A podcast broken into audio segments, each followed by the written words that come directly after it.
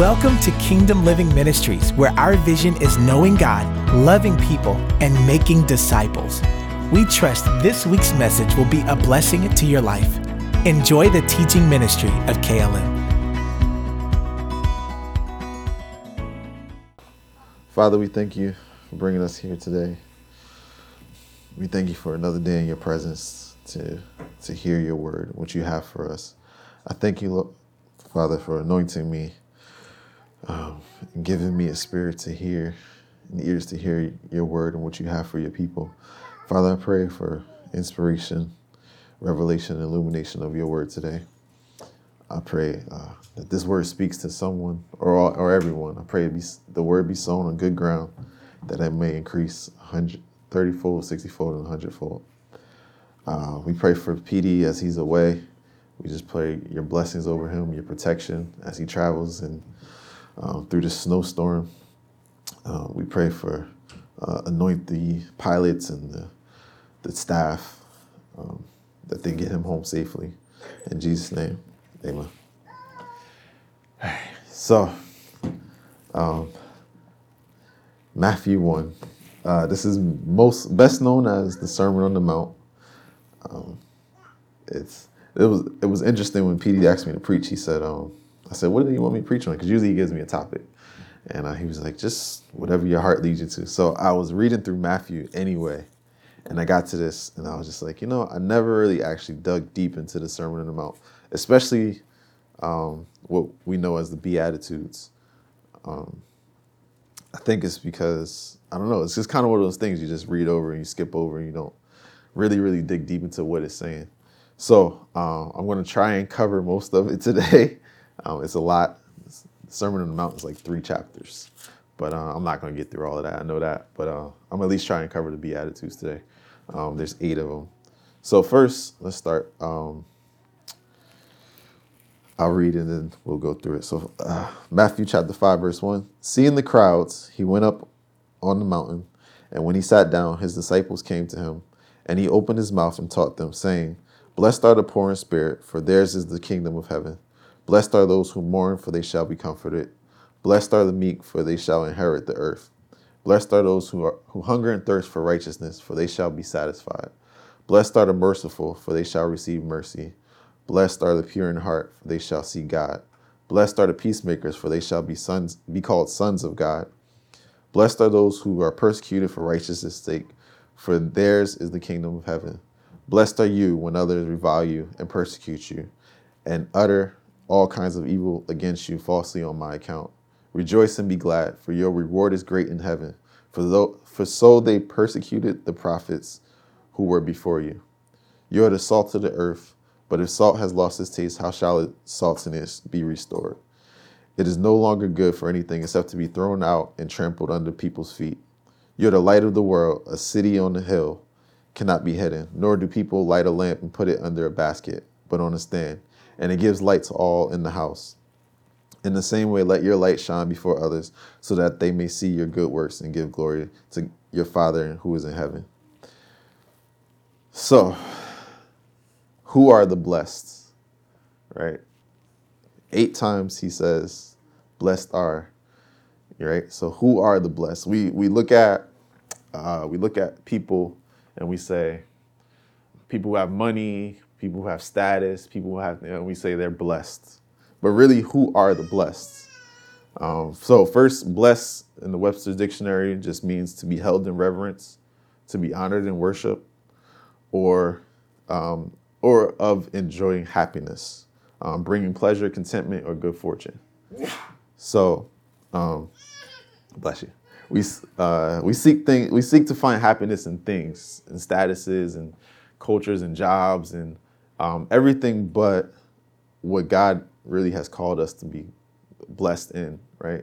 Um, we look at we compare ourselves to our friends and family and even celebrities on Facebook and Instagram and all other social media. Uh, we compare ourselves to our coworkers and our peers, and you know if. This person got a house. We we want a bigger house, and we want to we want God to bless us with bigger things, better things than the next person. But what's interesting is in, in all of this, Um, and these eight things, and, and Jesus is talking about these eight things that that constitute, or I would say would, would define who the blessed people really are. He never talks about things. He never talks about, really, it's really all about character. Um, every single one of these relate somehow to our character and, and how we behave and how we live our lives. Not so much what we're after, but um, just what we do.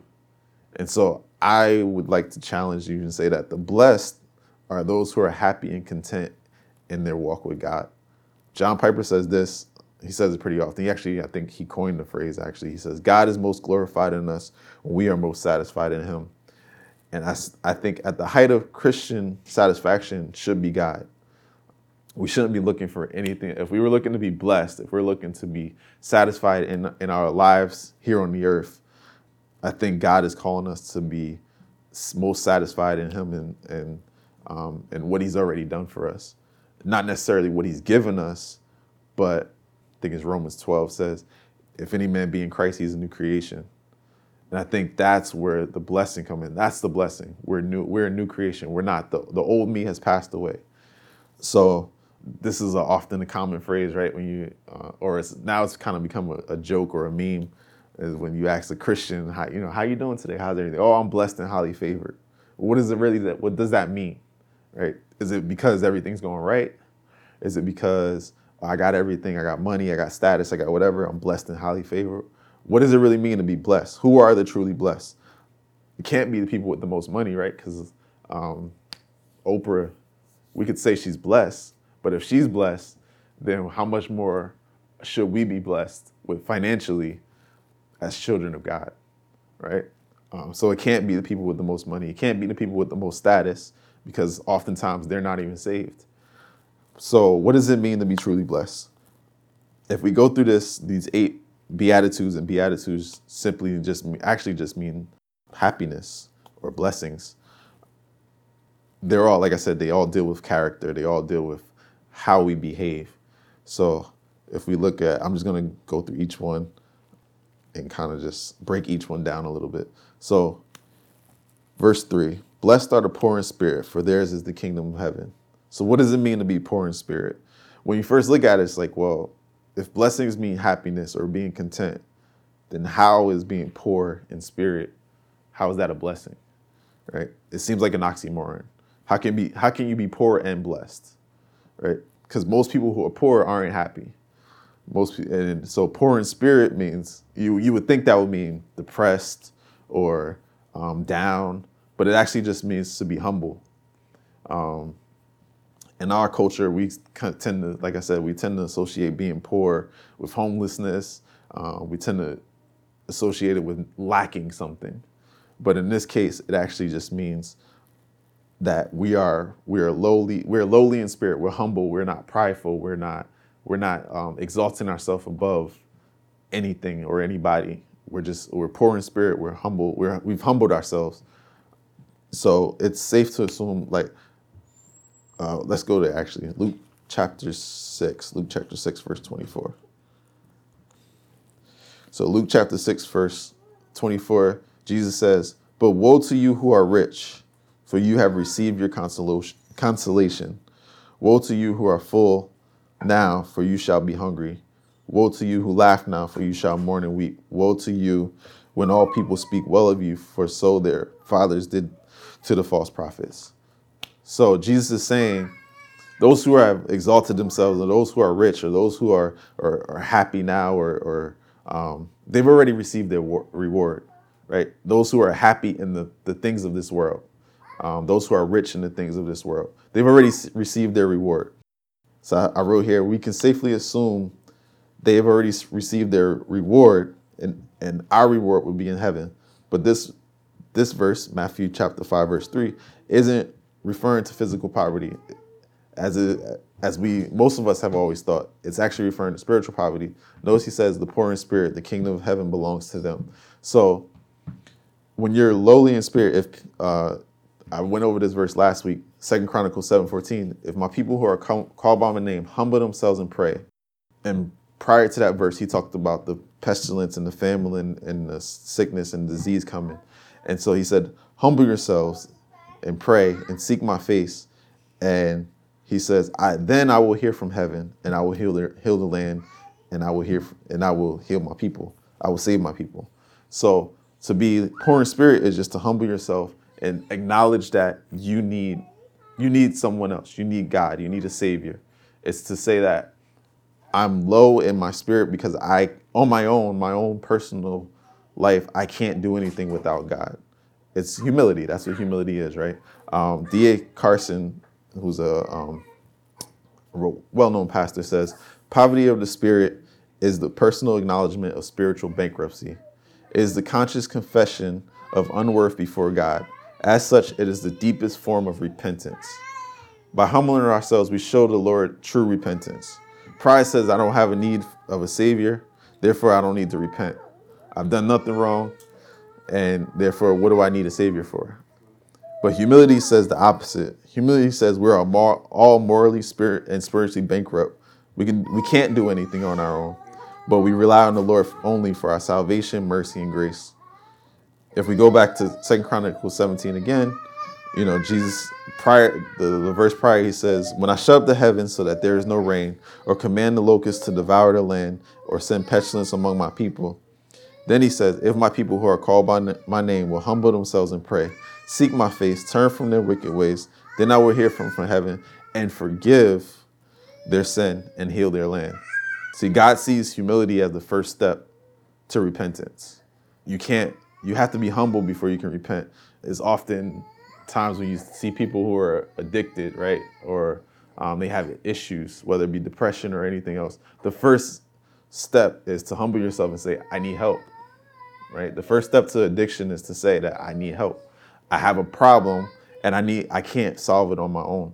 And so God sees it the same way. We have a spiritual problem that we can't solve on our own.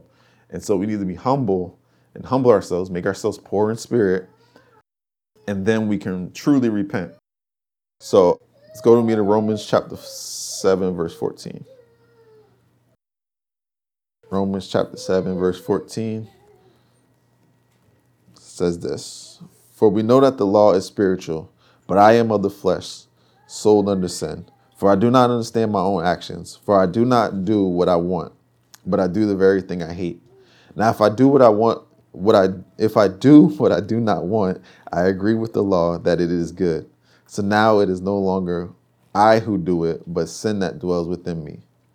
For I know that nothing good dwells in me, that that is in my flesh. For I have the, the desire to do what is right, but not the ability to carry it out. For I do not do the good I want, but the e- the evil I do not want is what I keep doing, keep on doing. Now, if I do what I do not want, is it is no longer I who do it, but sin that dwells within me. So basically, Paul is saying here the same thing. Like I, everything that I want to do is of the flesh. Everything that I desire is of the flesh, and I know it's wrong. And he's saying, but and in anything that I do. Usually what I do is what I don't want to do. Even though I desire to do good things, I can't in my own self. I, I have to rely. Later on, he talks about life in the spirit and how we have, we have to rely on the spirit. It's basically the same con, the same idea, the same thing. He's saying that what I want to do, I don't do. So I need someone, I'm spiritually, I need someone spiritually. I need a savior to come in and change me and make me better, make me spiritually conscious, if I can say it that way, to desire and do the things that God has called me to do. And that's all that being poor in spirit is, um, is humbling yourself to say that I need a savior. So let's go on to the next one. Blessed are those who mourn, for they shall be comforted. Again, another one that seems kind of um, dichotomous, right? Because you're blessed. Blessed people don't shouldn't be mourning, right? Because we just said blessed means happiness. Blessed means contentment. So why are we mourning? It's a similar to the being poor in spirit. And all these kind of build on each other as we go through all eight of them. You'll see they all sort of build on to the next the next idea. And so it's the same idea. We're mourning. We're not mourning essentially in the, the physical, right? We're not mourning death of a family member. Or, although that could be um, the case, but we're most are mourning ourselves and our sin. We realize that Like once you once you humble yourself and you say, okay, I need a savior. I can't do this on my own. Then the next thing is that you say, you you recognize your sin, right? All of us that have come to Christ, we at some point we had the aha. They call it the aha moment, right? Where you're like, whoa, I am a terribly wicked person and I need a savior. And so when that happens, you mourn your old self, right? Because just like we said, Second Corinthians five seventeen says, if any man be in Christ, he's a new creation. Old things are passed away. Behold, all things are become new. We're mourning that old self. And so he's saying, blessed are those who mourn, for they shall be comforted. We're mourning our old self. We're mo- uh, a lot of times when you look at Christians, it's like, oh man, my old life was so great before Christ. And so sometimes we mourn that life. We or we mourn ourselves now, saying like, wow, that person is dead. That whoever that was, the old David is dead. And so we mourn that, and we're we're saddened over our sin, over how, how we behaved, or over who we were. Um, and sometimes you get to that moment where you're like, man, I can't believe I did all that stuff. It may not have been the worst thing in the world. It could have been simple stuff, but in comparison to the Savior, it's like, wow, I can't believe I was that bad. And so mourning isn't necessarily the mourning that we think of when we think of someone died, even though we can relate it that way. It's more so we're mourning who we were. So uh, D A Carson again says this. He says, this mourning is a personal grief over personal sin. This is the mourning experienced by, the, by a man who begins to recognize the blackness of his sin. The more he is exposed to the purity of God, it is the cry of a man who goes after purity in his own strength and finds he cannot achieve it and cries, what a wretched man I am. Who will rescue me from this body of death? And then uh, he cites Romans seven twenty-four, which we just read. And so let me give you an example of this. I go to Isaiah chapter six. Isaiah chapter six, verse one. Isaiah chapter six, verse one says, in the year that King Uzziah died, I saw the Lord sitting upon a throne, high and lifted up. And the train of his robe filled the temple. Above, above him stood the seraphim. Each had six wings. With two he covered his face, and with two he covered his feet. And with two he flew.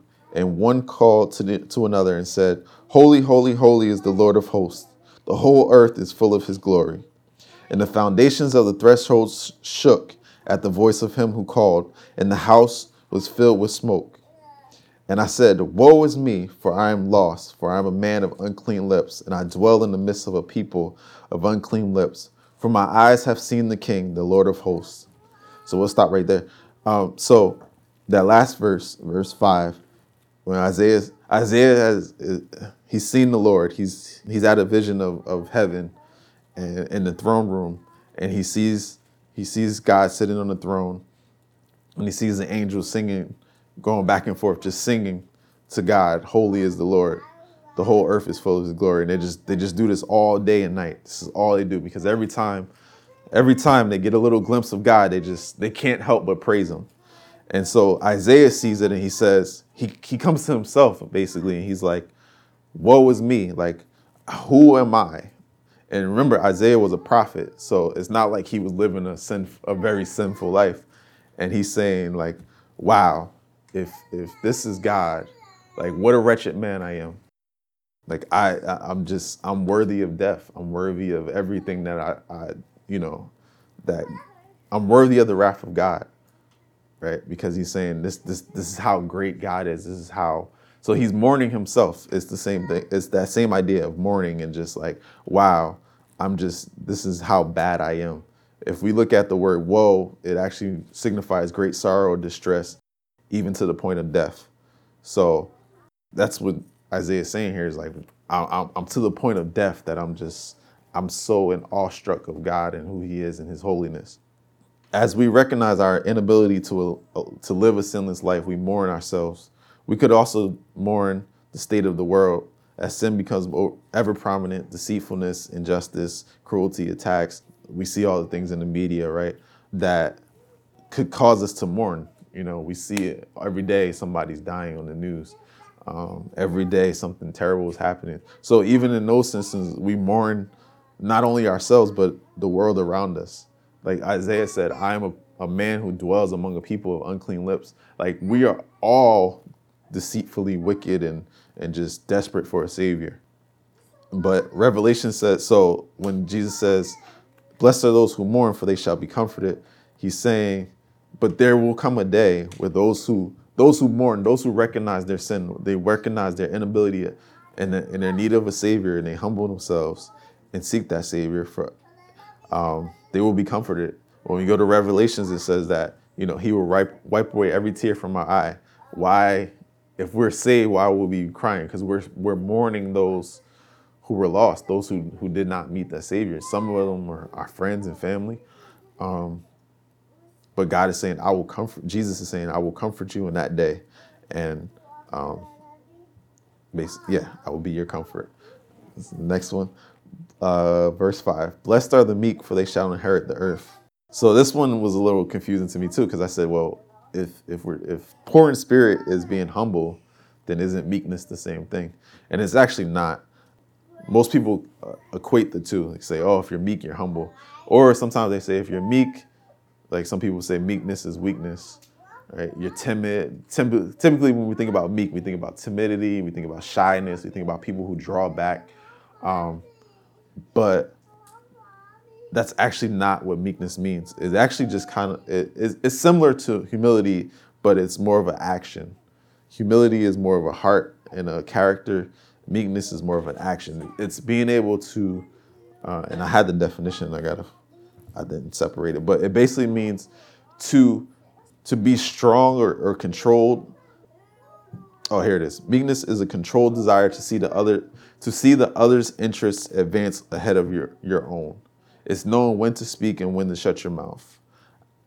There's a rapper, a Christian rapper by the name of Swoop. He says this thing. He says, if you think being meek is weak, try being meek for a week, right?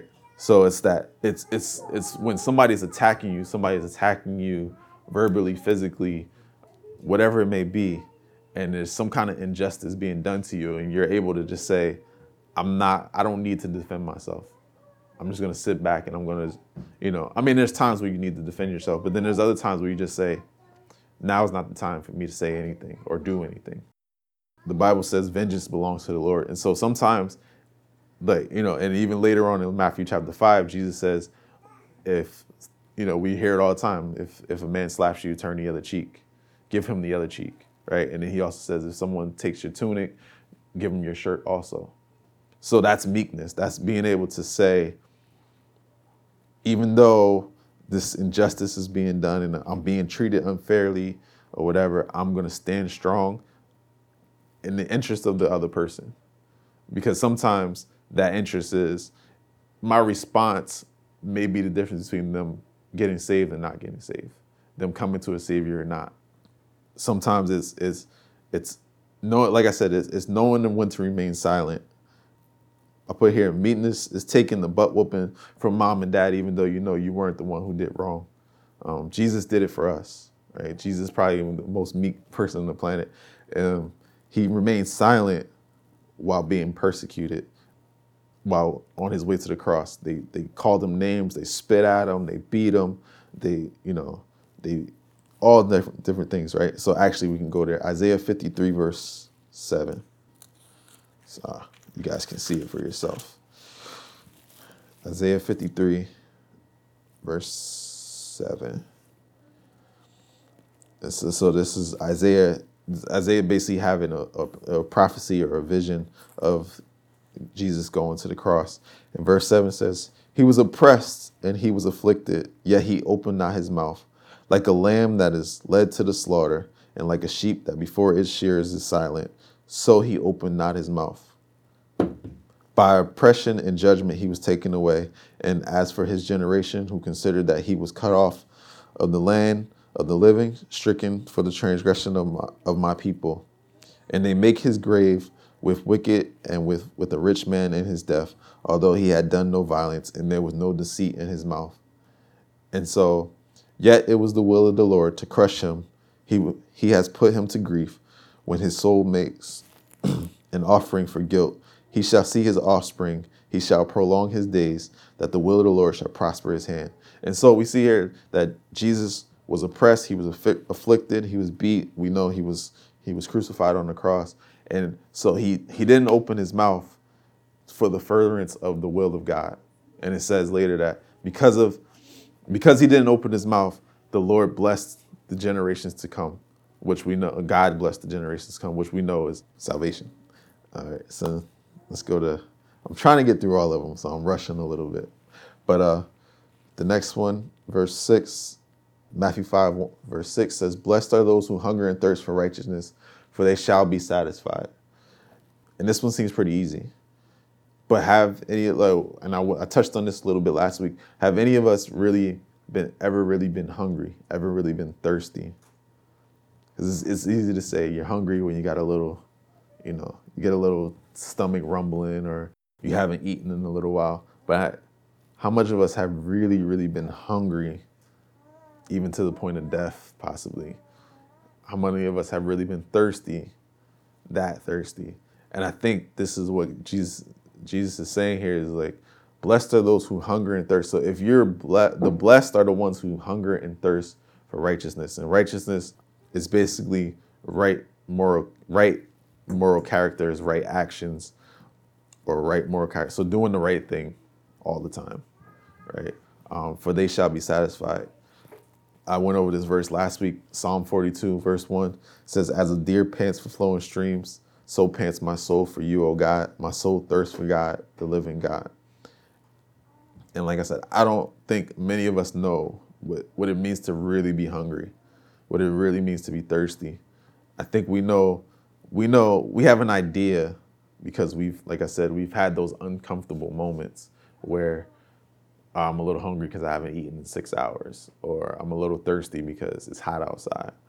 But do we know what it means to really, really be hungry and thirsty? And then do we know what it means to spiritually be hungry and thirsty? Hungry and thirsty for righteousness, hungry and thirsty for God. I think most of us don't. I think we're satisfied with just coming to church on Sunday and we're good for the week. Brother Hagen says it like this, Ken P. Hagen, he says, um, most Christians feed their bodies three hot meals a day but give their spirits one cold snack a week. And I think that's where most of us are. We're like, I'm good, I went to church on Sunday. I'm good, I listened, I read my Bible for ten minutes. But if I gave you one snack for the week, some chips or whatever, even if it was a sandwich, what good does that do you for the week? You're good for the minute, for the moment, maybe a couple hours, maybe even a day you could probably get by, but for seven days, and yet we we only feed our spirit for one day, most of us. A few hours at that. It's not even a full day, it's two hours or so, three hours. And so, like I said, I don't think it, most of us, I don't think know what it means to really be hungry and thirsty. Quick story. So I know, like every year we do the fast, right? We do the twenty-one day fast, or lately it's been three day fast um, with the church. And I remember the first year, I think it was the first year we did it.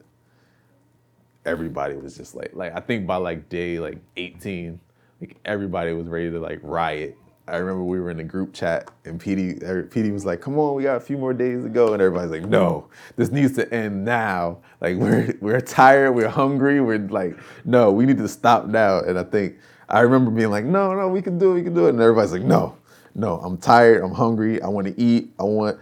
And I think the same way where we were ready to like, we were we were all ready to like throw P D out the church. For that, you know, for that, those twenty-one days, or it, it didn't even last twenty-one days, but those, whatever many, two weeks or whatever, um, I think we need to have that same zeal and that same, same desire for God, that same hunger for God to say like, no, I need to eat. Like I need, nothing else can come between me and God. You know, when I wake up in the morning, nothing else, I should not be hungry for anything else other than God. Like we need to have that same desire. Like if something comes, like if, If we forget to pray or we forget to read our Bible or or whatever throughout the day, we should be angry. We should be mad. The same way we'd be mad if we didn't eat. The same way we'd be mad if we didn't have, you know, if we were thirsty and nobody wanted to get, somebody's drinking something and they won't give it to us. I think that's the same way we should be. I, I shouldn't even say I think. I know that's the way we should be. Um, but most of us, you know, God is just a little snack on the side. God is the dessert. the, you know, the Bible's dessert. We got our we got our fix in Instagram and Facebook and hanging out with our friends and watching, you know, binge watching Netflix and Narcos and all these different shows. And we're like, oh, okay, icing on the cake is if I can if I can squeeze in ten minutes and read my Bible. I had a good day. That's the icing on the cake. That what? I read my Bible today? Yes. But it's like, really, that should have been your first priority. The, the minute you woke up should have been, where's my Bible? Where's my, you know, let me go pray. Let me let me let me start my day off right. Or even just in mid midday, whatever. Because, you know, being in constant communication with God constantly, because you wouldn't only talk to your spouse or your fr- your best friend for ten minutes a week.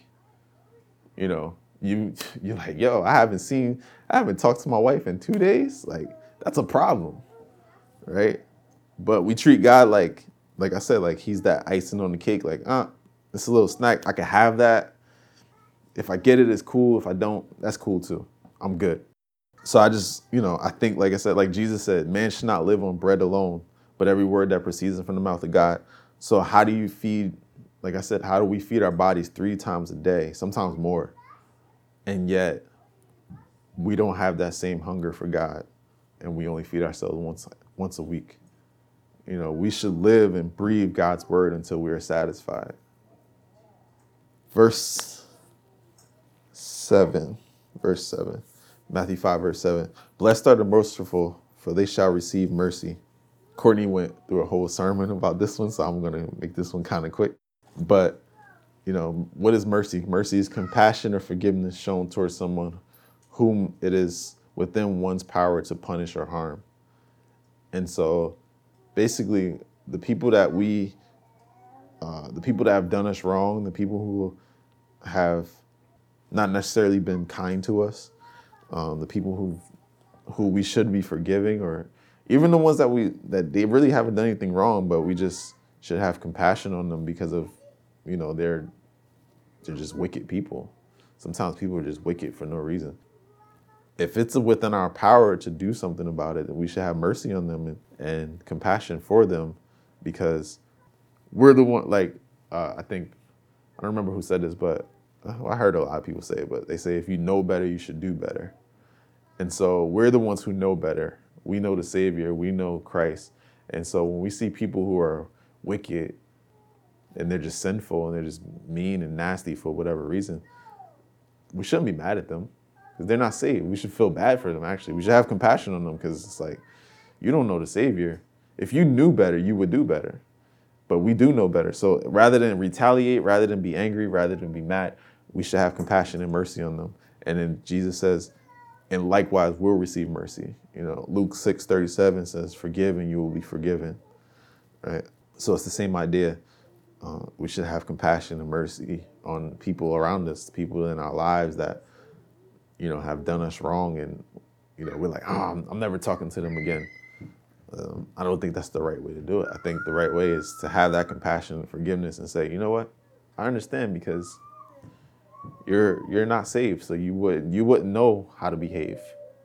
You know, I forgive you just because you don't know what to do. Even if you are saved, maybe you you know you're still growing in certain areas, and so I forgive you. And I think that's, you know, forgiveness. Like I said, Courtney preached the whole message on it, but yeah, forgiveness is very important. And likewise, if you want to be blessed, then you know you have to show mercy. The next one: blessed are the pure in heart, for they shall see God. Psalm fifty-one and ten says, create in me a clean heart, renew in me a right spirit. And I think, you know, it's it's all about our motives and our hearts, right? You know, the Bible says, Romans ten nine says, if any man, you know, confess, calls on the name of the Lord and believes in his heart but does not doubt, he shall be saved. And I think it's so, like, so much of God is connected to our hearts because that's our true, that's our true being, right? Our hearts. Not necessarily this heart right here, but our inner being, our spirit is, it's who we truly are. Your, what your heart says, your motives, what your, your intents are, are, are the true you. That's the real you. So if you have clean, like Jesus is saying, if you have pure, clean motives in your heart, then you will see God. You will, you'll know God. you know, Deuteronomy six five, you shall love the God with all your heart and with all your soul and with all your might. I think you just ha- you have to have that clean, you have to have that clean, pure heart, and you know, only God can do it. And that's why I said, like, all these build on top of each other, because you know, first you have to humble yourself, and then you you recognize that you're you need, in need of a savior, and so you you repent, and then by repenting, you change your character and you realize that meekness is important, and humility, and not so much being vengeful and revengeful and vic- vindictive and things like that. And then that hunger and that thirst for that righteousness will create that pure heart in you. And so I think, like I said, talking about being blessed and who the truly blessed are, these are the people that are the truly blessed. The blessed are the ones who are, they're humble, they're seeking a savior, they're repentant, they're they're not prideful, they're hungry for God, they're thirsty for God, they're merciful and forgiving, and they're pure in heart. That's who the truly blessed are. You know, we talk about washing ourselves with the word, so getting in the word and understanding and cleansing ourselves of all the, the things of the world. Like P D always says, like, strip off the world, right? Like, um, I remember one time he used to tell, he told me, like, you get around certain people and you just, like, you can just see the world all over them. It's just like, there's no God in you at all. Like, you just know that they've never, they haven't spent time with God, maybe ever. And so that, that purity, getting that purity in heart is spending that time with God and stripping off the world, whether it be prayer, whether it be fasting, whether it be praying, um, reading your word, whether it be whatever it is, is really just cleansing yourself um, of all unrighteousness and and making yourself clean. And Jesus says that those people are the ones who will see God. That's in eternity and even now. So next one, blessed are the peacemakers, for they shall be called sons of God. And so what are peacemakers? Those are the ones who are always looking to keep the peace. I've kind of been known a lot of my life as a peacemaker. I'm always the one who's like, look at it on the other side. Let's like let's not always look at people for the wrong motives. Let's like maybe they maybe they had good intentions. They just went about it the wrong way. You know, it's just because, like, a lot of times we tend to think of people's motives and we tend to always look at the negative. And we always kind of shrink back and like, oh, no, he, he did that on purpose. And it's like, maybe they didn't. Maybe they really didn't know. And so, or even just like sometimes you people that, yeah, like we know a lot of troublemakers, right? There's a lot of people that make trouble. There's a lot of people that say, oh, you know, so-and-so said this. And they, and they, they just want to institute trouble into things for no reason. And God is saying, Jesus is saying, blessed are the ones who, the, the ones who are truly blessed are the ones who are trying to make peace. They're the ones who are trying to bring people back together. They're, tr- they're the ones who are trying to restore relationships. They're the ones who are trying to, um, always trying to see the brighter side between people who are, you know, um, struggling in some kind of way, some kind of strife or whatever. And those are the ones who will be called sons of God. And so I found this interesting because I was reading, I was reading a book about this, and uh, they used the example of, like, when you call, like, someone a, a son of a gun or other words, right? You're equating that person to that character. So you're saying by you being the son of someone, you have the character of that person. Like, I'm the son of my father. I look and I act and I, you know, behave somewhat like my father. People can look at me and say, oh, you're David's son, right? And so go with me to John chapter eight. John chapter eight real quick. I'm going to show you guys. And this is something I didn't notice, but I, it was like, um, I didn't notice until I started studying this. And I was like, wow, this is interesting. Verse thirty-nine. So Jesus is talking to the, to the, the Jews and some of the leaders of the synagogue. And so verse thirty-nine, they said, it says, they answered him, Abraham is our father. Jesus says to them, if you were Abraham's children, you would be doing the works Abraham did. But now you seek to kill me, a man who has told you the truth that I heard from God. This is not what Abraham did. You're doing the works of your father, the works your father did. They said to him, we were not born of sexual immorality. We have one father, even God. Jesus said to them, if God were your father, you would love me, For I came from God and I am here. I came not of my own accord, but he sent me. Why do you not understand what I say? It is because you cannot hear, bear to hear my word. You are of your father the devil, and your will is to do your father is to do your father's desires. He was a murderer from the beginning. He does not stand in the in the truth, because there is no truth in him. When he lies, he speaks out of his own character, for he is a liar and the father of lies. Because I tell you the truth, because I tell the truth, you do not believe me. Which one of you convicts me of sin? If I tell the truth, why do you not believe me? Whoever is of God hears the words of God. The reason why you do not hear them is that you are not of God. And so Jesus is talking to the Jews, and they're like, this is before they're like, they're trying to, they take him to the, the courts and they're trying to crucify him.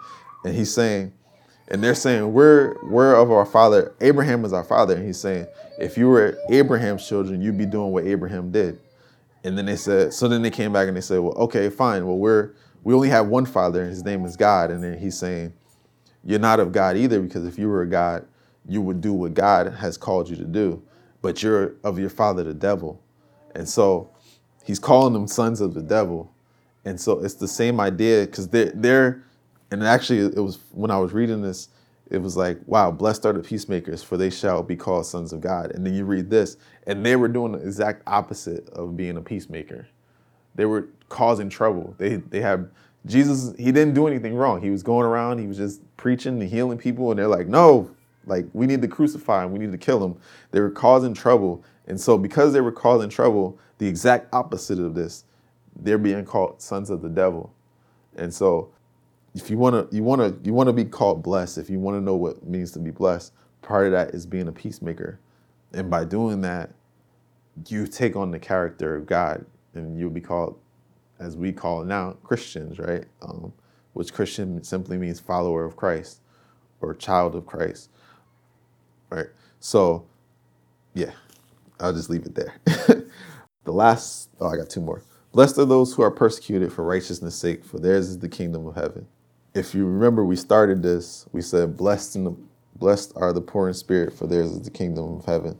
And now we're closing, um, Jesus is closing with the similar statement, blessed are those who are persecuted for righteousness' sake, for theirs is the kingdom of heaven. And so in, liter- in literature, this is called a container.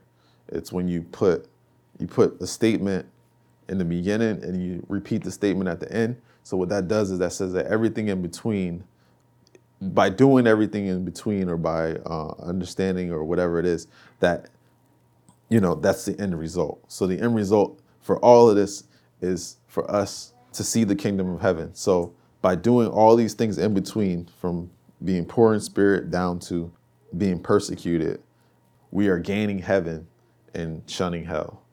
Right. So by being, we all, we all know what persecution is. We understand what persecution is. Persecution is is basically just being ill-treated for whatever it is. It could be religion. It could be sexual orientation. It could be color. It could be uh, or race. It could be because you're tall. It could be because you're short. People get persecuted for anything these days. And so Jesus is saying, blessed are those who are persecuted for righteousness. So uh, that's the person who is trying to live a life or, or trying to live a righteous lifestyle, and they're being persecuted for it. They're being ill-treated for it. It's the guy who says, nah, I don't go to those parties because that's just not, you know, there's nothing good there. And so now his friends or family or whoever is, they're making fun of him. They're like, oh, there's something wrong with him. There's, you know, he's not, he's not, he's this, he's that. He's so you're being persecuted for righteousness' sake. It's the person who says, you know, I'm just going to go off. I'm not going to use any social media because that's my vice. And I just, I need to stay away from it because I want to stay pure. And people are like, oh, what are you? You're weird. You're this, you're that. That's being persecuted for righteousness. And so Jesus is saying by, you know, when those things happen, count it as joy, count it as a blessing, because that means you're inheriting the kingdom of heaven. You're, you're shunning away the things, the, the rewards, like I talked about earlier. The ones who already have those things, who are called blessed today, who have the money and the status and the fame and all these different things, they already received their reward. And so he's saying, count it as blessed, count it as joy, count it as a blessing when you're persecuted, because you're you're going to inherit the kingdom of heaven. And then similarly, he says, blessed are you when others revile you and persecute you and utter all kinds of evil against you falsely on my account. Rejoice and be glad, for your reward is great in heaven, for they, so they persecuted the prophets and who were before you. And so it's the same idea. We should be counting these things in joy. I, I think it's in Acts chapter, oh man, I forgot. I think it's Acts chapter five, but Paul and Silas, Paul and, and no, actually it wasn't Paul yet. It was the other apostles. Um, they were they were taken to the court and they were beaten. They were given the thirty-nine lashes. And it says that they left out rejoicing that they were counted among as, uh, they were like rewarded. They were counted as a reward. Like they were able to, they were like equating themselves with Christ. Like, wow, we were able to be persecuted the same as Christ was. And so they counted as joy. And it said they went away rejoicing and glad. Like they just got beat nearly to death and they were rejoicing because, because similar to this, like he said, um, rejoice and be glad for your reward is great in heaven. So they, they were counting that as like, wow, this is our, like, when we get to heaven, our reward is going to be so great because of what we, we've endured right now. Right. So then my last point, verse thirteen, and fourteen, thirteen, fourteen, fifteen, and sixteen. It says, you are the salt of the earth, but if salt has lost its taste, how shall its saltiness be restored? It is no longer good for anything except to be thrown thrown out and trampled under people's feet. And so, right, a lot of people look at this and they're like, well, how can salt lose its taste? Right? Um, salt is always salty, right? But salt can be, though it can't necessarily lose its taste, it can be diluted. So back then, salt was used for, wasn't just used for seasoning food like we use it today. It was used to preserve food because they didn't have refrigerators. So you would salt meats, right? And when you salt the meat, that kept it preserved for a few days, sometimes weeks, uh, maybe even months, depending on the conditions. And so, if salt becomes used, so a common thing that people would do was, because salt was kind of expensive, they would mix it with sand and different things. And so if you mix it with too much of sand or dirt or whatever, it's useless because it, it's not going to, sand is not going to preserve meat, right? If you bury meat in the sand or dirt, it's just going to go bad and it's going to deteriorate, it's going to decompose and it's going to, and you're going to go back and you're going to find either rotting meat and maggots or just nothing there, you know, worms or whatever. And so when he's saying if salt has lost its taste or it's lost its salt or it's lost its saltiness, how can it be restored? It's no longer good for anything except to be thrown out. And so it's the same thing. Like they, they once it was done, once they used it for whatever they used it for, they didn't reuse that same salt again, right? So if you, you salt this meat, you put it away for a week or whatever, whatever was left, you didn't reuse it. You just threw it out because it's useless now. It's been used for whatever it's been used for. And so it's the same, he's saying for us, we're the same thing. If we're not, if we don't have that same saltiness, if we don't have that same effect on the word, on the earth, then we're useless. If we haven't, if we're not, if we're not enticing to the world in the sense of like, you know, we have something that you don't, then we're useless. We're only good to be thrown out and trampled under people's feet. We're only, we're, we're, we're nothing. We're not. We're not worth anything because we're not, like I said, so the, going back to that hunger and thirsting for righteousness, it's, just, it's like if we're not doing what we're supposed to be doing, when we lose our saltiness, we lose our zeal for God, we lose our fire for God, we lose um, our desire for God, and we're acting just like the world, then we're the salt, we're salt and they're, they're the dirt and we're, you can't tell the difference. You've mixed, you've mixed it in so much that it's like, well, what's the difference? Both, you know, it's useless. Similarly, he says, you're a, a, are the light of the world. A city set on a hill cannot be hidden, um, nor do people light a lamp and put it under a basket, but on a stand, and it gives light to all the ho- all in the house. In the same way, let your light shine before others so that they may see your good works and give glory to your Father who is in heaven. And Cleve touched on this a little bit last week, or two weeks ago, you know, um, being the light of the world. So you think of a city set on a hill cannot be hidden. If anybody's ever been to like the deep south or even parts of Pennsylvania where there's not a lot of industrial or urban areas and there's not a lot of lights and things like that, you can see a light. It could, it could be a light from a cell phone from miles away because it's so dark, right? And so that's the only light you see other than the light from the stars and things like that. But if it's a, you know, if it's not a full moon, there's not even a whole lot of light there. And so you could, like, when he's talking about a city set on a hill, we got to remember they didn't have street lights and things like that. And so he's saying a city set on a hill, that's the only place where light is emanating from. And it's dark, vast, you know, they were in the Middle East, so most of them is desert and just nothingness. And so in the middle of the night, you can't hide that city. As hard as you try, you'll never be able to hide that city because it's it's the only thing that's light, right? Like if you walk into a dark room in your house and the only light on is the light, you know, the little L E D from the T V, you see that light immediately. It stands out. You can't hide it. And so he's saying the same thing. We're the light of the world. We're a city set on a hill, and we can't, we need to let our light shine, and we shouldn't be able to hide our light. We shouldn't, you know, we, it, people should see our light from miles away. People should see us from miles away and be like, man, that guy, he's got something. He's different. Or she's got something. She's different. She's got the, you know, she's got God all over her. Like I had a friend who, I guess you could call it a gift. Like he had this the spirit of discernment, and he could see people's like, like he could see into the spiritual realm. He could look at people and see like, like light. He would see light around them or darkness or, you know, different things. And he would just be like, yeah, something about them. Yeah, they're not, they're not right. And he would just see that, like, you know, he could see into their, like I said, into the spirit realm. He could see the, that, that darkness on them and that, you know, that heaviness of the world on them. And so it was funny because like we'd be walking and he would see people and he like from like, he'd be like, yeah, that guy, he's saved. And I'm like, no, he's not. He's like, yes, he is. And then we like, we would talk to him and I'm like, oh, snap. You know, like, I'm like, how did you know? And then that's when, you know, he would tell me like, yeah, you know, I don't know. I, ha- I have this gift.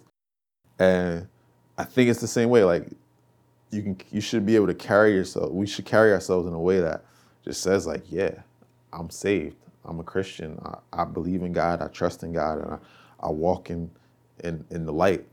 I'm going to close there. So just to recap, like who are the blessed? So the blessed are all are these people. But the blessed is not the person who has the most money or the most status or the most friends or the most whatever. The blessed are the people who are humble, who are hungry for God, and who are seeking after his righteousness and his mercy and his grace, who are looking to to be the light of the world and the salt of the earth. And so I want to challenge all of you to be, to be blessed, to be the blessed, and to stand out and, and take a step, take a risk for God. It's not really a risk, it's because you know what your guarantees are. These are your guarantees. If you do these things, Jesus is saying, if you do these things, these are your guarantees. You're guaranteed to see the, see God. You're guaranteed the kingdom of heaven. Father, I just thank you for this word today. I pray that it's been sown on good ground. I, I pray that we hunger and thirst for you um, more than ever before. I pray that your will be done in our lives. I pray that we seek after your will and to do your will, um, not after our own desires, but after yours and what you desire for us. I pray for everyone here that they will truly be blessed, um, not just blessed on the surface, but truly be blessed in spirit and in truth. I thank you, Father, for um, this opportunity to minister to your people. Uh, in Jesus' name I pray. Amen. That concludes this week's message, and thank you very much for listening. For more information about Kingdom Living Ministries, please call us at seven three two, three two four, two two zero zero or visit our website at kingdom living n j dot org. Also, you can write to us by mail at P O Box five one nine, Rancocas, New Jersey, zero eight zero seven three. And lastly, if you would like to partner with this ministry through your prayers or financial support, contact us via email at partners at kingdom living n j dot org. Our prayer is that this message has encouraged you to live out the kingdom of God daily in your life by your obedience to His word. God bless you.